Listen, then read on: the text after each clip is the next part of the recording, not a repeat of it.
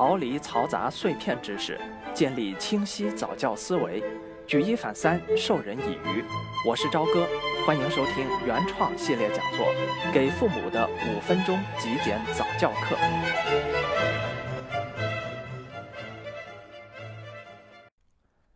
带孩子从来不是个轻松的活儿，我一向认为这份辛劳啊，是完全不少于任何一种全职的正式工作的。孩子小的时候，饮食、睡眠都比较短时而频繁，这让大人很难得到彻底的休息。而当他稍大些了，也许睡眠的时间长了，但不睡的时候，他几乎无穷的精力又会让人疲于应付。等他能跑能跳，还能搞破坏了，那大人更是难以有自己的时间。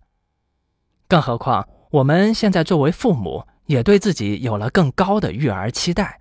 总期望能把握住每一个关键的瞬间，帮助孩子打造一个更好的未来。但是我们做得到吗？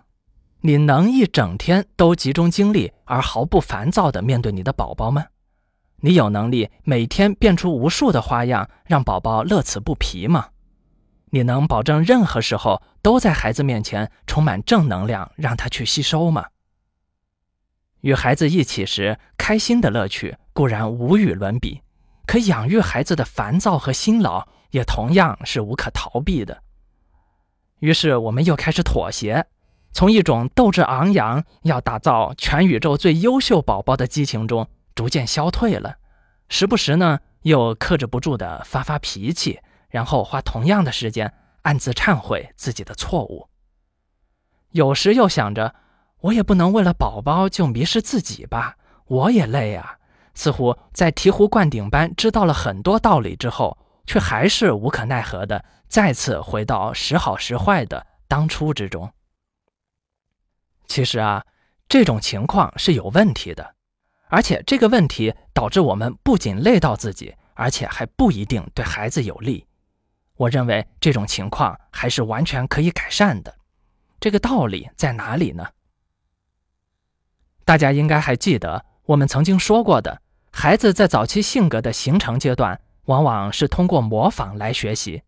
那么从逻辑上来讲，我们带孩子的实践是不是有可能陷入了一个误区？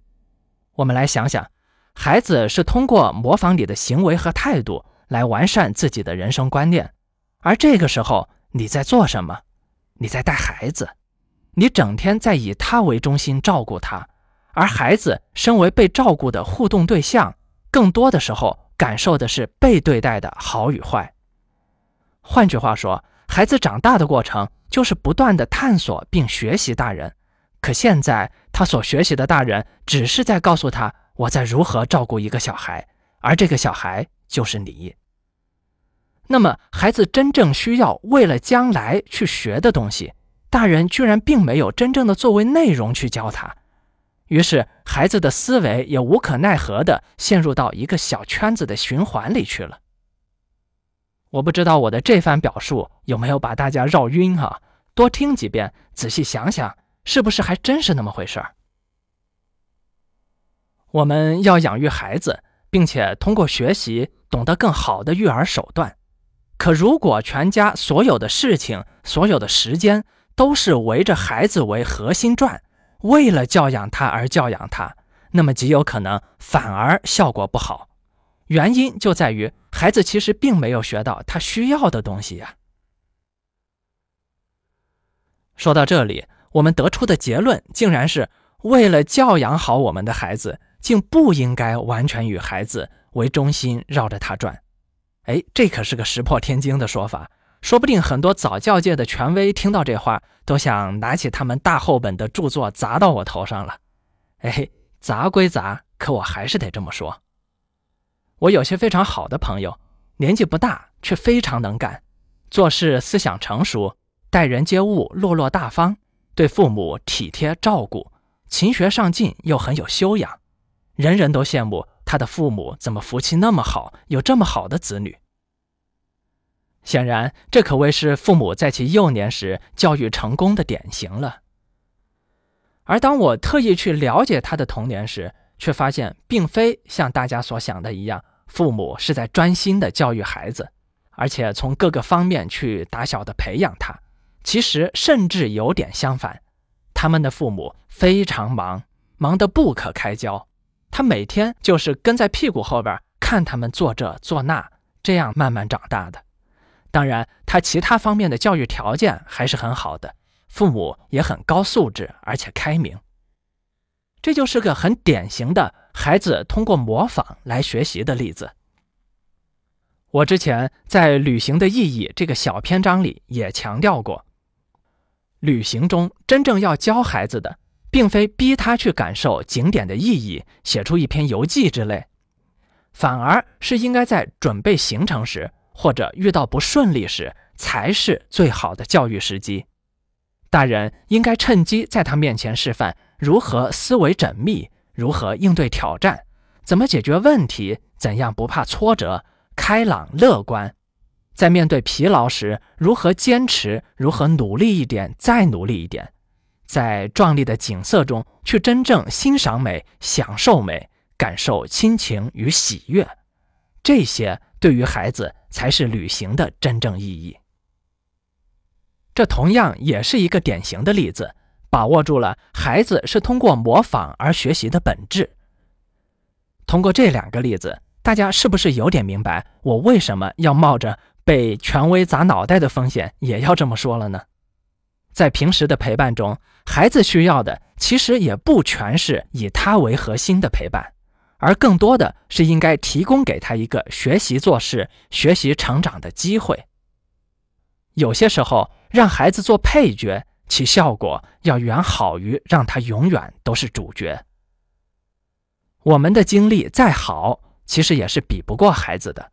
我们无法持续性的在十多个小时内都把注意力集中在孩子身上，而且还要变着法儿的培养孩子，这还会导致疲劳和烦躁。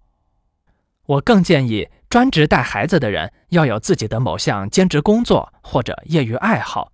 不要把所有的心思全部花在孩子身上，比如打理一个小菜园，勤奋地练习弹琴，或者写写文章、插个花、练个书法，甚至经营个淘宝店之类的，做些不同于家务、带些专业性，甚至是辛苦的事情。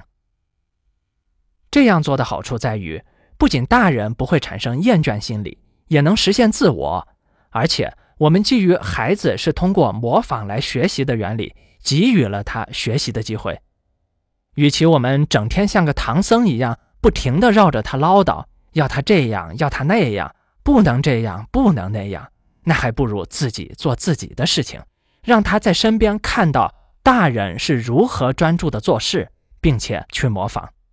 最好呢，再安排个小差事给他负责到底，让他在动手中进步。而且，当他就此切身体会到大人的付出和辛苦时，以后就无需我们再去唠叨“你知道我们有多辛苦吗？”这种痛心疾首的话了。咱们谈起带孩子，全职固然很常见，但更多的时候呢，是白天咱们要上班，晚上才会有那么一些时间去陪孩子。因为上班而不能长时间陪孩子，是个客观的情况，在这里。我也有一个小小的提醒，就是在下班回家后的有限时间内，一定要高质量的陪伴孩子。与其一边看手机一边应付似的陪孩子两个小时，还不如继续忙完自己的事情之后，在某个时段放下一切，关上手机，告诉孩子，这个时间我就是专门来陪你的。咱俩读本书，做个游戏，哪怕只有二十分钟。其效果也会好过低质量的两小时，而且孩子也会在这个过程中得到一种受到尊重的感觉，更加的信任你。我一直有一个感触哈，在很多的情况下，教育孩子最成功的家长不一定是最懂教育的人，当然也肯定不会是完全不符合教育规律的人，但往往会有几个特点。一是至少有一个人是陪伴孩子的时间比较长，甚至凡事都带着孩子，在力所能及的范围内尽量多陪一些，多认真一些。第二呢，是不管他主动也罢，还是因为无奈也罢，客观上实现了让孩子去有机会学习大人是怎么做事的环境，还有大人自己在做事时表现往往也不会太差。所以，我们平时总对小羽毛说：“家是我们一起建设的，每个人都有责任与义务，要一起努力，才能让家变得更好。”走，干活去。那么你们呢？